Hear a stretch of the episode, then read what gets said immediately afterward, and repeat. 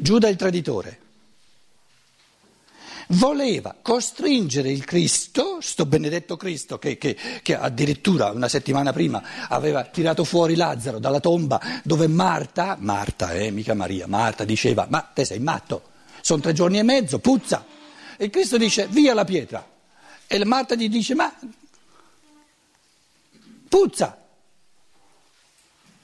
Giuda era là, eh? Col sacchetto. Dice, oh, te fa venire fuori uno. La sorella dice, ma come l'abbiamo seppellito tre giorni e mezzo fa? E questo qui si fa ammazzare e ci lascia tutti in asso. Ma è matto. Sta a vedere che lo costringo io a manifestare il suo potere. Perché si è tirato fuori Lazzaro dalla tomba, dopo tre giorni e mezzo, tutti questi soldati, questi, questi sommi sacerdoti, eccetera, psh, li sbara, sbaragliano tutti quanti e abbiamo noi il potere poi. Oh, Giuda è mica uno scemo, eh?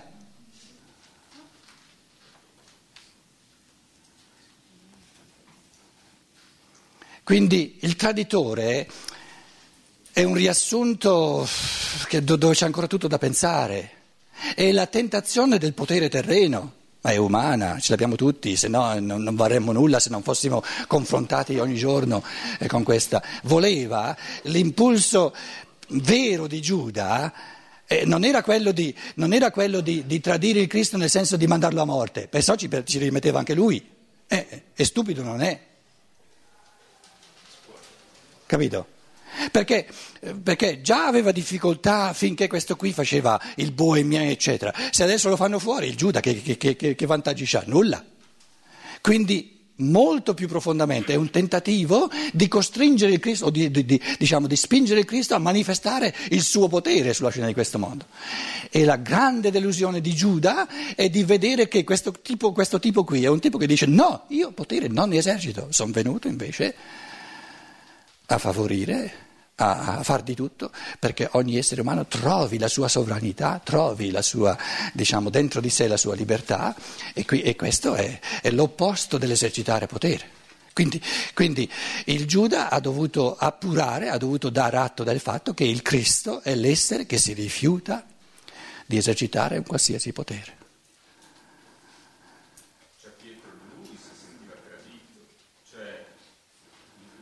Certo. Certo. Si è sentito tradito da questa cosa che Cristo non ha preso posizione nel, nel potere materiale, sì. cui è, è, lui che si è sentito tradito, certo. cioè, il suo amore è stato tradito perché lui la vedeva solo da un punto di vista certo. del potere materiale. Certo, allora tu hai, il diri- hai, hai, la capacità di proteggere tutti noi contro il potere per farti bello te di fronte al padre tuo, no? ti consegni e, e, e ci mandi noi allo sbaraglio. E, stupida non è la pensata. E allora, in fin dei conti, cosa gli resta a Giuda, a tutti noi? Eh, eh, è scomodo ammetterlo, però è vero che bisogna scegliere, non si può avere tutte e due. Non si può avere un tipo di interazione dove facciamo di tutto per favorire la, l'autonomia, la libertà di ognuno e allo stesso tempo esercitare il potere, perché l'uno distrugge l'altro, l'uno è contro l'altro. Se Giuda ha imparato questa lezione e se gli diamo la possibilità non di andare all'inferno ma di ritornare sulla terra, eh, eh, capito? È servita la lezione.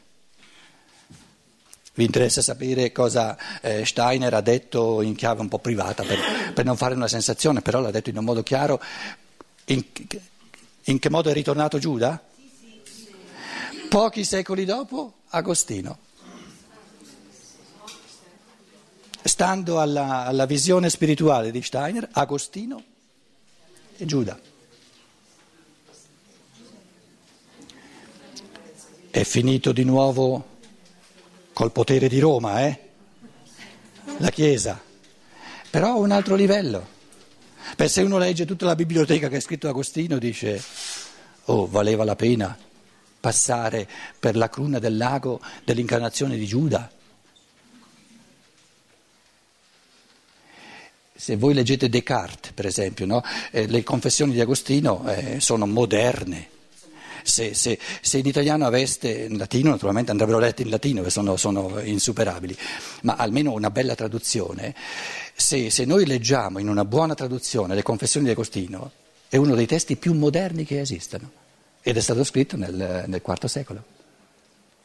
E un Descartes che è stato alle prese col, col, col dubito, no? eh, cogito, ergo sum, eccetera, un Descartes che è proprio una, una copia di Agostino, è un nanerottolo confrontato col gigante Agostino, il suo libro sulla Trinità, il suo libro su De Civitate Dei, eccetera. No? E, e, dietro a questa, a questa diciamo, a questo energumeno che noi chiamiamo Agostino e che, e che, è troppo poco conosciuto purtroppo, siamo poverelli, eh? materialismo e povertà. Ma se noi lo conoscessimo un po' di più, uno dice, ma guarda, quei tre anni passati col Logos, cosa gli hanno portato? E il Cristo che lo vede, il Cristo lo sa che quello lì si toglierà la vita. Per il problema di Giuda non è stato il fatto che ha tradito suo, è stato il fatto che si è, si è impiccato con la, con la cintola dei pantaloni, capito? Quello è che non ha saputo perdonarsi, si è disperato. E il Cristo gli dice Giuda, e va bene lo stesso, no? Per la cruna del lago ci deve passare ogni essere umano. Non ti fermare troppo nell'abisso, quello che fai, fallo presto. Poi esontachion, dice il testo greco, significa per l'abisso ci deve passare ogni essere umano, se non, se non ha l'esperienza dell'abisso non vale nulla. Deve evitare l'abisso perché, per credere agli altri, credere agli altri. No, non fare, non fare, non fare. No, le esperienze bisogna farle tutte, tutti. Però non ti fermare troppo a lungo nell'abisso. Impara più veloce possibile che è l'abisso e escini fuori. Manco quattro secoli dopo ti salta fuori un Agostino. E il Cristo lo vedeva, no? Lo vedeva già l'Agostino in, in Giuda.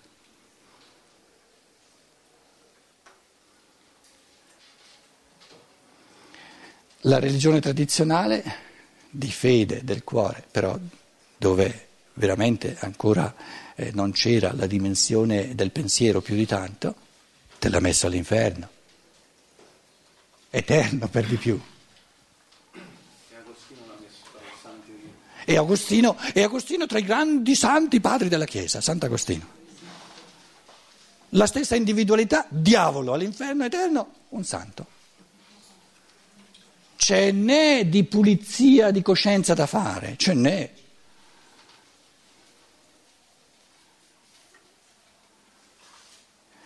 Allora, la polarità, eh, vi leggo i due versetti di Pietro, eh, qui abbiamo una polarità bellissima tra Giuda e Pietro. Se volete, se mi permettete, lascio le due categorie testa e cuore che com- complica un pochino le cose, però è una provocazione a pensare. Il Giuda da che parte lo mettiamo? Dalla testa o dal cuore? Eh, mi pare, capito? Giuda.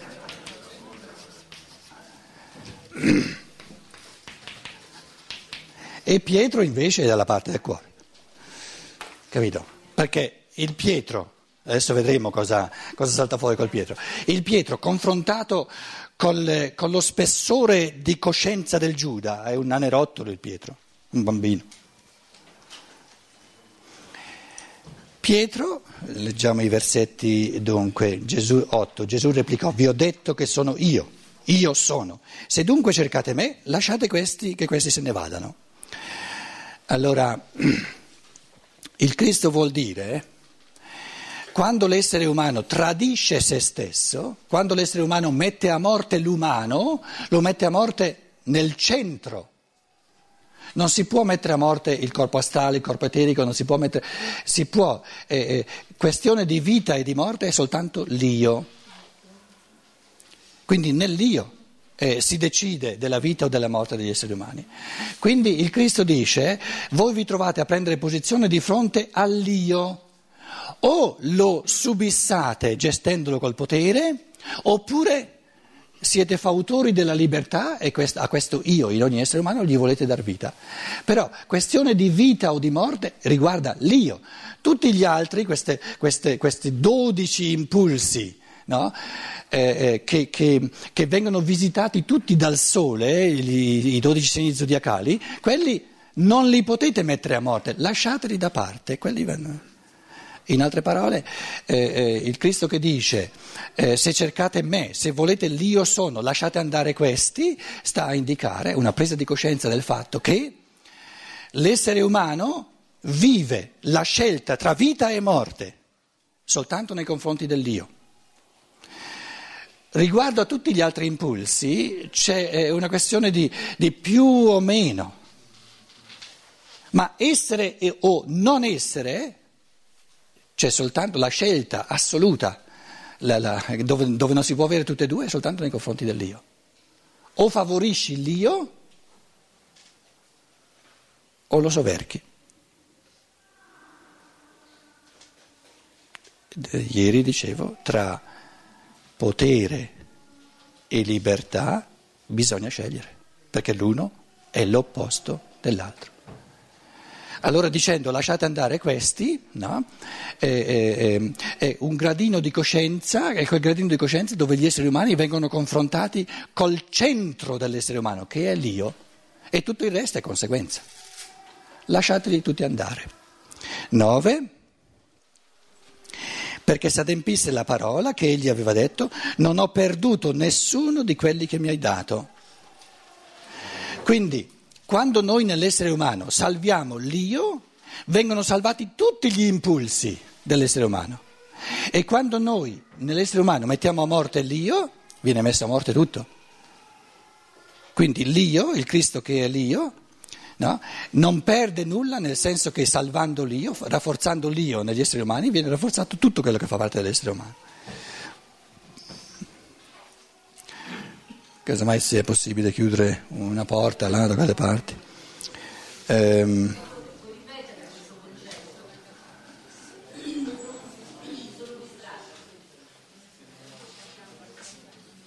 Eh beh, perché se distratti devo ripetere il concetto.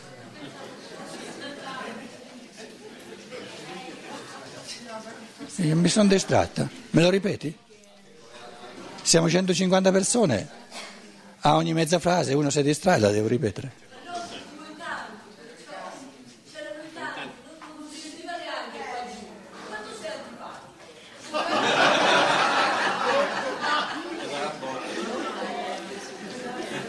Lo son volentieri, eh, se no non vivrei in Germania. Eh, ho capito, ho capito. Il mio problema è che non mi ricordo più quello che ho appena detto. Non l'hai, non l'hai capito? Io le mie frasi mica le imparo a memoria, scusa. Già è, già è una tensione, insomma, abbastanza forte per, per, arrivare a dire la prima volta. Poi tu mi chiedi di ripetere, dico adesso aspetta, devo dire di nuovo, devo sudare due volte, insomma, capito? Perché s'adempisse la parola che egli aveva detto, che egli aveva detto, non ho perduto nessuno di quelli che mi hai dato.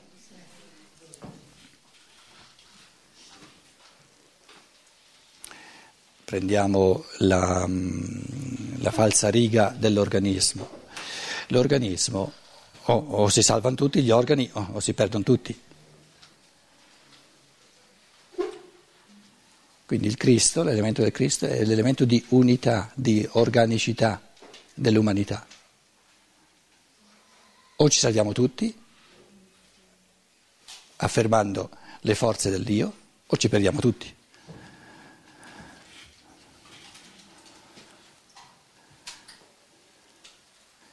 Agostino è proprio il primo cristiano che ha lottato la, interiormente il rovelio di tutta la sua vita con la predestinazione. E il concetto di predestinazione è che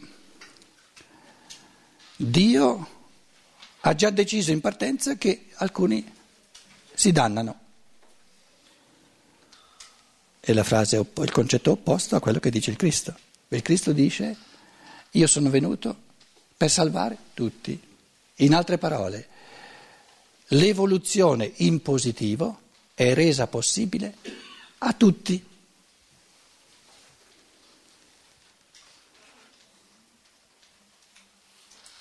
Perché se ci fosse un essere umano che non ha la possibilità, proprio non ha la possibilità di evolversi in positivo, non sarebbe un essere umano.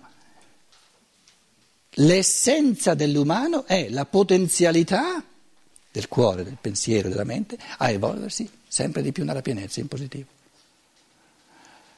La capacità, la potenzialità ce l'hanno tutti. Non si perde nessuno che si unisca all'io del Cristo. Però questa possibilità di evolversi in positivo non è un'imposizione, altrimenti non sarebbero liberi e non sarebbe in positivo se mancasse la libertà. Quindi ci deve essere anche la possibilità di omettere l'evoluzione positiva.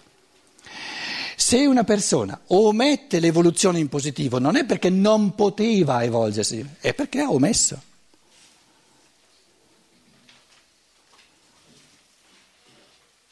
Come nasce l'omettere?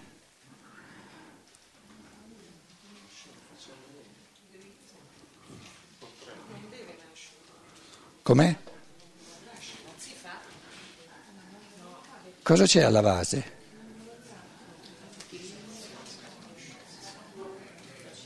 Se cerchiamo di togliere tutti i moralismi di cui siamo pieni, è pieno il linguaggio, è piena la cultura, no? resta che l'origine dell'omissione è l'inerzia intrinseca al dato di natura.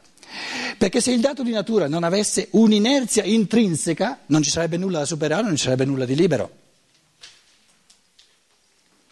E come chiamiamo noi l'inerzia intrinseca al dato di natura? Che sono leggi che si ripetono sempre uguali. In altre parole, la libertà si esercita soltanto, uso un'espressione italiana che tutti capiamo subito, dandosi una mossa. Se io non mi do una mossa, mi affido ai processi di natura che sono inerti. Questa è l'omissione. Quindi deve, per non omettere ciò che è libero, per non omettere un cammino di pensiero, bisogna che io capisca, non posso aspettarmelo dalla natura, mi devo dare una mossa, devo diventare attivo. Devo decidere ogni giorno di fare 5 minuti di meditazione, quello che sia. Ma se non decido volutamente, liberamente, decisamente e coscientemente, non avviene per natura, altrimenti sarebbe libera la natura, allora non, non, ho nulla a che fare.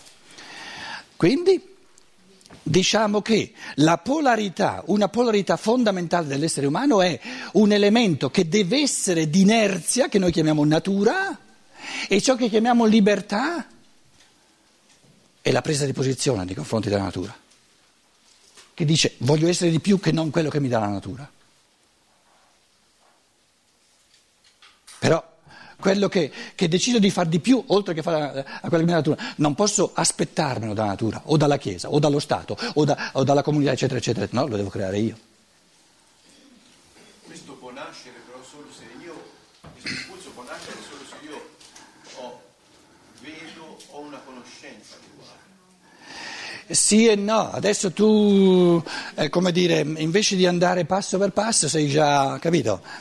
E quello che è importante è, di, è l'introspezione, perché questo vincersi a livelli, a livelli, diciamo, lo fa ognuno, altrimenti saremmo animaletti, capito? Quindi vincere l'inerzia di natura lo esercitiamo tutti a livelli, diciamo, di natura, perché siamo umani. Nella misura in cui uno, e questo è il cammino di coscientizzazione, di, si rende conto che i momenti più belli, che più danno soddisfazione, che più danno gioia, sono quelli in cui io vinco l'inerzia della natura, ricevo sempre più voglia, sempre più gioia di farne sempre di più. Quello è il meccanismo psicologico. Allora, prima ho cercato di dare l'interpretazione, diciamo, oggettiva, metafisica, però la psicologia è fatta apposta per, però la psicologia deve essere attenta Cos'è che mi dà più soddisfazione?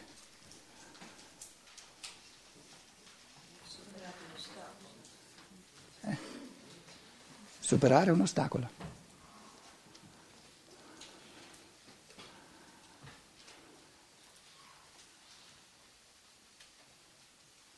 Perché dà più soddisfazione? Io sono capace di fare qualcosa che la natura non sa fare. Beh, più soddisfazione di così, perché la natura si presenta bella papale, papale, eh? e io so far di più. Perché la natura sa fare soltanto ciò che è determinato. E io so fare qualcosa che è libero. Che è libero. E questo dà gioia al massimo. Nella misura in cui uno si rende conto che la struttura dell'umano è fatta così, si innamora talmente dell'umano che ne vuole sempre di più, sempre di più, sempre di più. E diventa sempre più libero. Sulla base, allora il, la natura diventa base, necessaria. Capito? Le leggi di natura vanno rispettate, se uno si crede di, capito, di, di diventare un gran pensatore eh, eh, mandando a ramengo il suo corpo, insomma, capirà che le cose non funzionano così.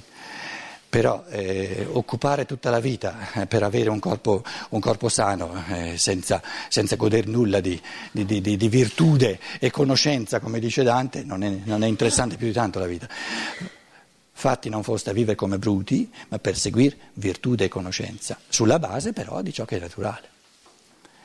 Perché se non c'è la base naturale non c'è più nulla da vincere, non c'è più inerzia da vincere. E allora non c'è più la gioia della vittoria.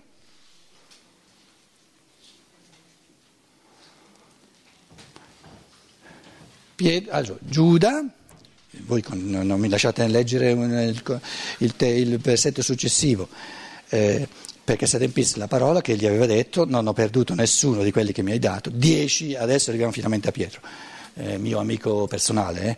Eh. Allora sì, è perché, è perché eh, nella mia famiglia eh, dieci figli, no? le prime due eh, erano due sorelle, felicissimi genitori, però aspettavano il maschietto che prendesse in mano la, la, la, la fattoria, capito? Allora il terzo è stato Domenico, gli hanno dato un nome nella famiglia. Finalmente c'era un maschietto, i due maschietti che sono venuti dopo, i genitori hanno detto quelli li diamo alla chiesa. E li hanno chiamati Pietro e Paolo.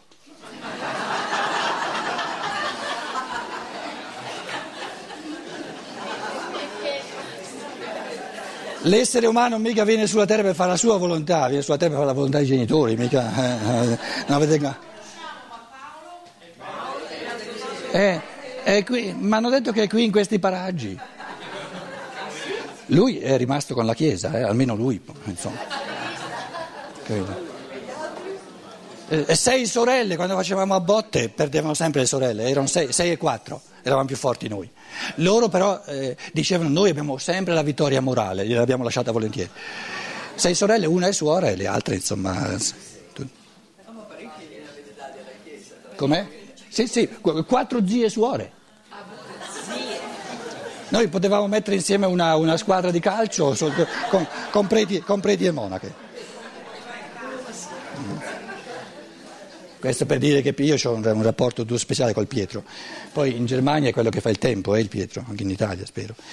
Eh, eh, negli ultimi tempi ha fatto mica tanto.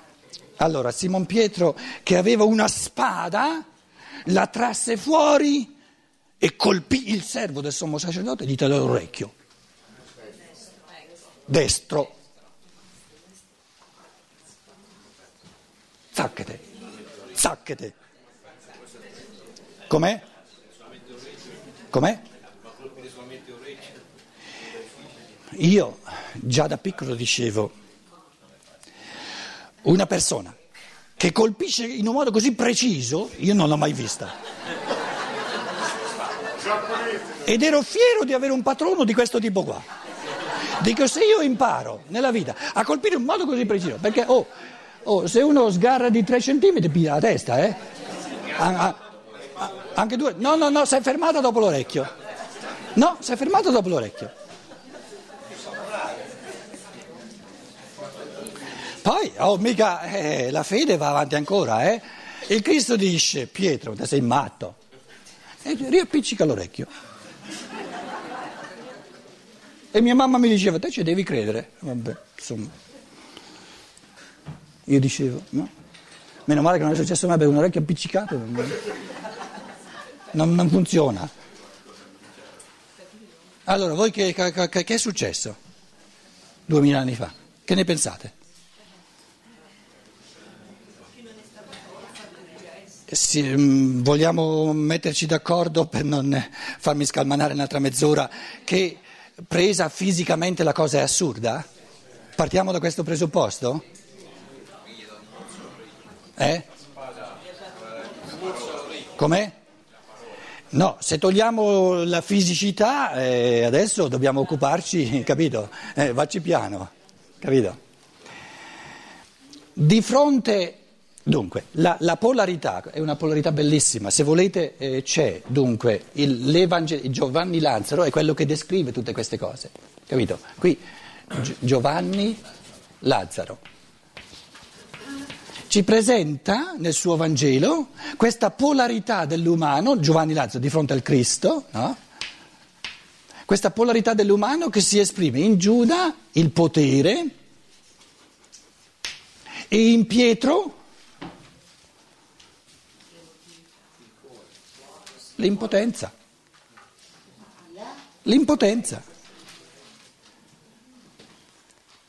Un altro estremo, no? un'altra unilateralità. Allora, questa impotenza, che poi si, si, si, si, presenta come prepotenza perché è inerme, o in, in, in, inerme, c'è una parola, una inerme, inermità, no, inermezza, oh, toscani, no, ma inerme non c'è il sostantivo, no, no, no, no, no, no.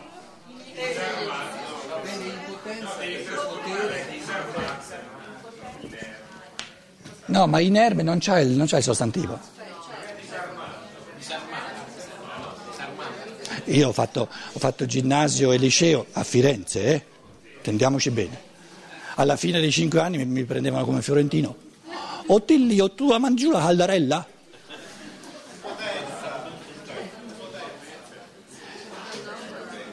Rudolf Steiner descrive questa polarità in un modo molto bello e dice eh, in, in, Giuda abbiamo eh, la tentazione o l'impulso del potere che vuole affermarsi e, e per affermarsi deve in qualche modo eh, manipolare o schiacciare, eccetera.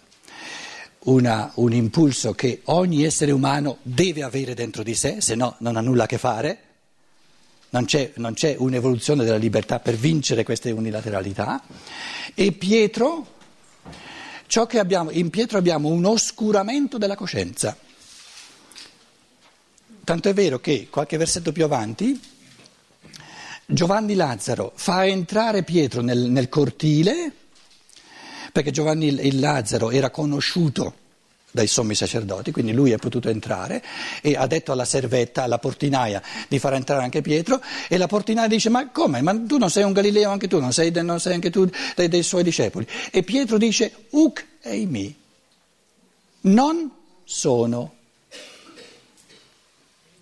che è l'opposto di ego eimi, io sono, io non sono un io. E questo eh, la, la, teologia tradizionale spesso l'ha presentato come una menzogna di Pietro. Non è vero. La coscienza di Pietro si è oscurata, per cui lui non sa, proprio non ha la memoria, non sa più di avere a che fare con, con questo Cristo. Con questo, con questo, qui che stanno, che stanno, stanno eh, condannando a morte. No, no, non un momento, fino alla risurrezione. E, e Rudolf Steiner descrive che la, il risorto dunque è apparso, diciamo, usiamo categorie nostre, comunque il risorto è, è, nella sua apparizione ai dodici eccetera, la, ha accompagnato dopo la sua morte gli apostoli, soprattutto Pietro, perché ricordandosi di quello che era successo prima della sua morte, potessero riportare luce in questo ottenimento di coscienza. Quindi di fronte, eh, se vogliamo, a questo trauma del Cristo che viene tra- eh, catturato, a Pietro gli si obnubila la coscienza.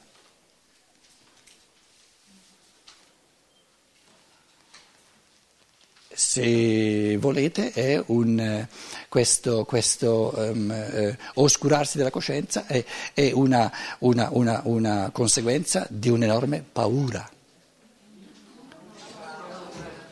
Di un'enorme paura. Sì, una rimozione. In altre parole, eh, ognuno cerchi di, di, cap- di capire la polarità. No? Questo picchia. E questo?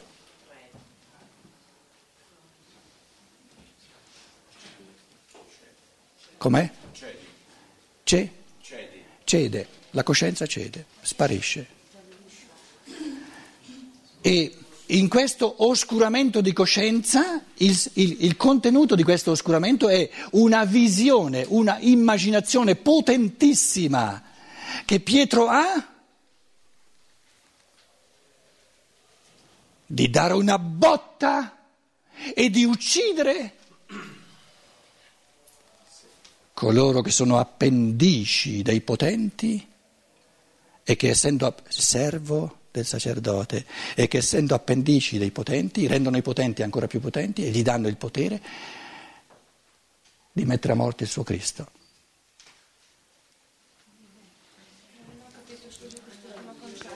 Dunque, sto appena cominciando. L'orecchio è l'organo di ascolto. Il servo del sacerdote è colui che ubbidisce. Da dove viene la parola ubbidire? Op, odio. Udire. Udire, ascolta. Op, odio. Ascoltare. Ubbidire. Eseguire come un robot gli ordini. Questa gente qua che obbedisce soltanto rende i sommi sacerdoti così potenti che mi fanno fuori il mio Cristo. Allora io gli mozzo l'orecchio in modo che non ci siano più persone che ubbidiscono e rendono i potenti ancora più potenti. È una bella pensata di Pietro. Vuole scaraventare l'individuo che è ancora un appendice dell'anima di gruppo senza evoluzione, passo dopo passo, lo vuole scaraventare nell'autonomia per colpo di spada. Te basta obbedire, adesso sei autonomo. Adesso non ascolti più, non obbedisci più, sei autonomo. Perché io ti ho dato, zac, ti ho tagliato l'orecchio destro.